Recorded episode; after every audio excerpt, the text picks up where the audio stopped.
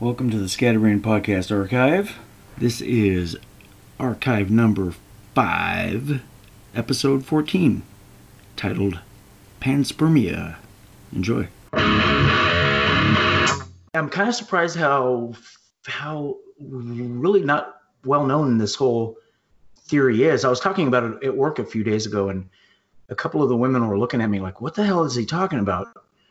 And then I was like, "Wait a minute, you don't you don't know what that means?" No, I never heard the I never heard the word before, and, and I was just like stunned. I'm like, "Are you serious?" Because it seems like such a such a obvious, not maybe not obvious, but um, it seems like such a really uh, a really solid theory. You would think more people would would know about it at least, you know, at least on the periphery. I don't know.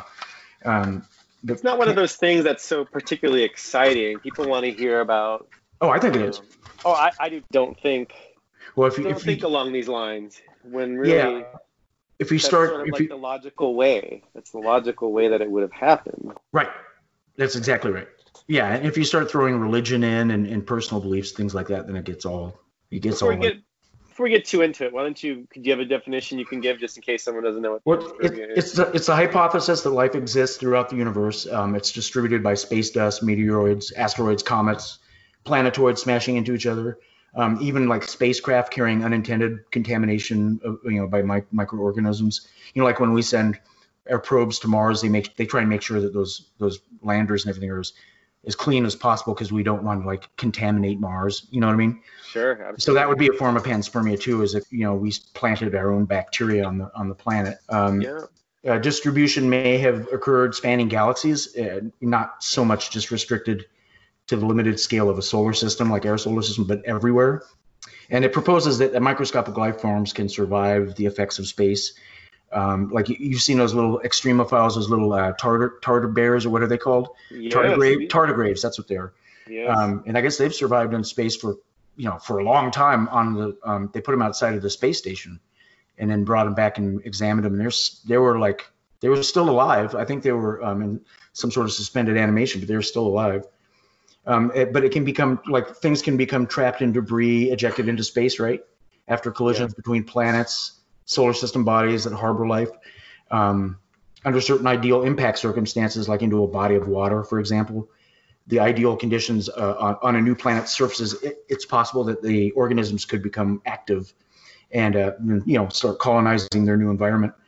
Um, there was a report that found a type of uh, bacteria. It was in, I think, it was found in Morocco, and it, it could be, it could survive being heated to up to 788 degrees Fahrenheit, um, which makes the argument for panspermia a lot more um, credible. You know, uh, not not on how life began, but on methods that may distribute it in the universe. Does that make And sense? just the hardiness of life. I mean, we talked about it before. Those, those, uh, I think they're worms of some sort. Those worm shrimp. I think may, actually maybe they're they're shrimp, as you call them, extremophiles, and they live down at the bottom of the ocean, right by the heat vents. The Hey, we're talking- yeah. I think you were So, I talking mean- about that. Yeah. Yeah. So I mean, life is hardy. I mean, you could you can look at those examples and see it, and if you think about that, it's just that's just one example. Those are just a couple examples here. Right. Not to mention the vastness of everything. There's um there, there's also something called pseudo panspermia or molecular panspermia, and that is a you know prebiotic organic building blocks uh, of life originated in space. They became incorporated in the solar nebula. You know, um, Yes. you know from where planets condense, and uh, they're continuously distributed to planetary surfaces where life then emerges. Or, or I think it's called abio abiogenesis or abio abiogenesis uh, abiogenesis maybe. And um, yeah, so that's another form of panspermia, right? Or another theory about it. Um, the chemistry leading to life may have begun shortly after the Big Bang, according to, to theorists and scientists, 13.8 billion years ago, uh, during a, habit, a habitable time when the universe was only like 10. I think it says 10 to it said 10 to 17 million years old. Um, presence of life is confirmed only on Earth, of course, uh, but some scientists think that you know extraterrestrial life is not only not only uh, plausible, but it's inevitable. Really, that goes back to that whole you know mathematically speaking, how can there not be life everywhere? Really, Exactly. Exactly. It's um yeah, and you kind of touched on it. That was one thing I wanted to say was that possibly you know there could be life itself coming Right. from impacts and projecta, you know, uh, or it could be, as you said as well, the, the just the material for it, just the carbon, just whatever it is that all these things that are necessary and in and them then not only the chance that these bodies of ice and whatever else are that are so on these very large scales happen to hit each other, but then yeah, that those some of those particular pieces happen to land in water or whatever it was. I mean, these percentages are just so minuscule. mm-hmm. You know. Yeah. And if you if again, it just comes to it like if they're so minuscule, but yet the scale of everything's so big, it would be mathematically plausible that that would happen. Do you think that? What, what do you think? Because to me, I think it's sort of both.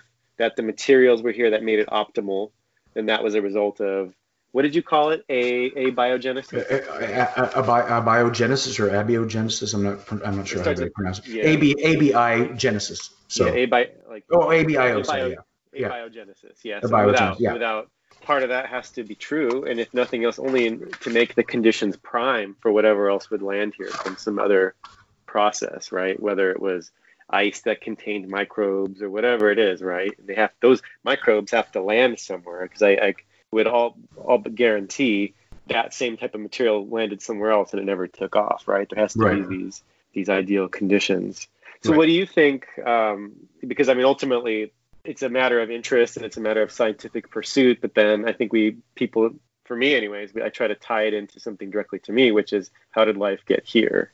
And there's Well, it, it, it had to start somewhere. I mean, I don't know how it would have just just like randomly like started on its own without some sort of outside help in some way. I don't know how that would even how that would even happen.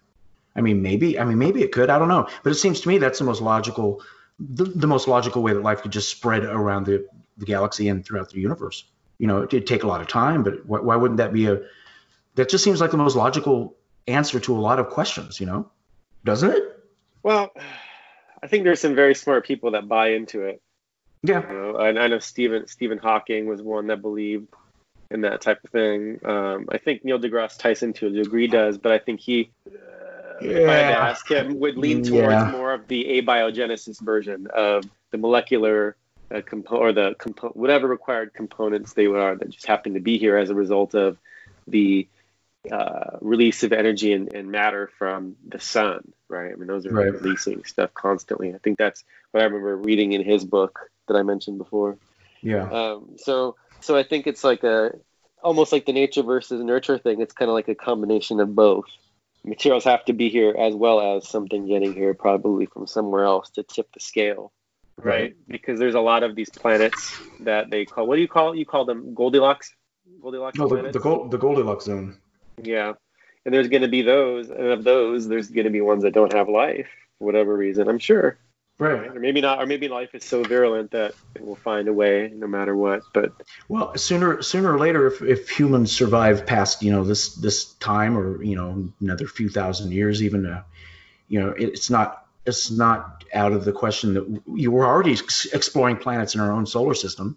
They're already trying to think of ways to go faster to get to other to other solar systems and and you know check out those planets. Why wouldn't any ET you know out there want to do the same? Why wouldn't they be curious as well?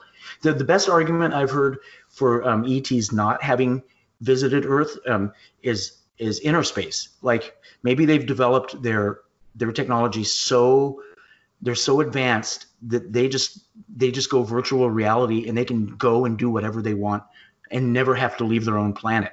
And I thought oh, that's actually a really good argument for them never leaving their own planet and checking other other planets out, you know. But um, the way we do it, why wouldn't they do it? And then in a thousand years or two thousand years, if if we're able to get to the next solar system, we're going to do it, right? And we're going to go see if that planet has has life on it.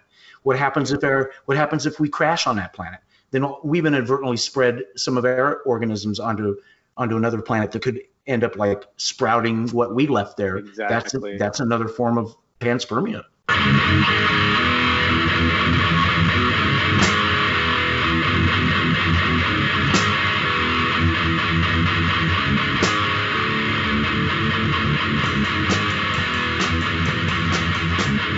back.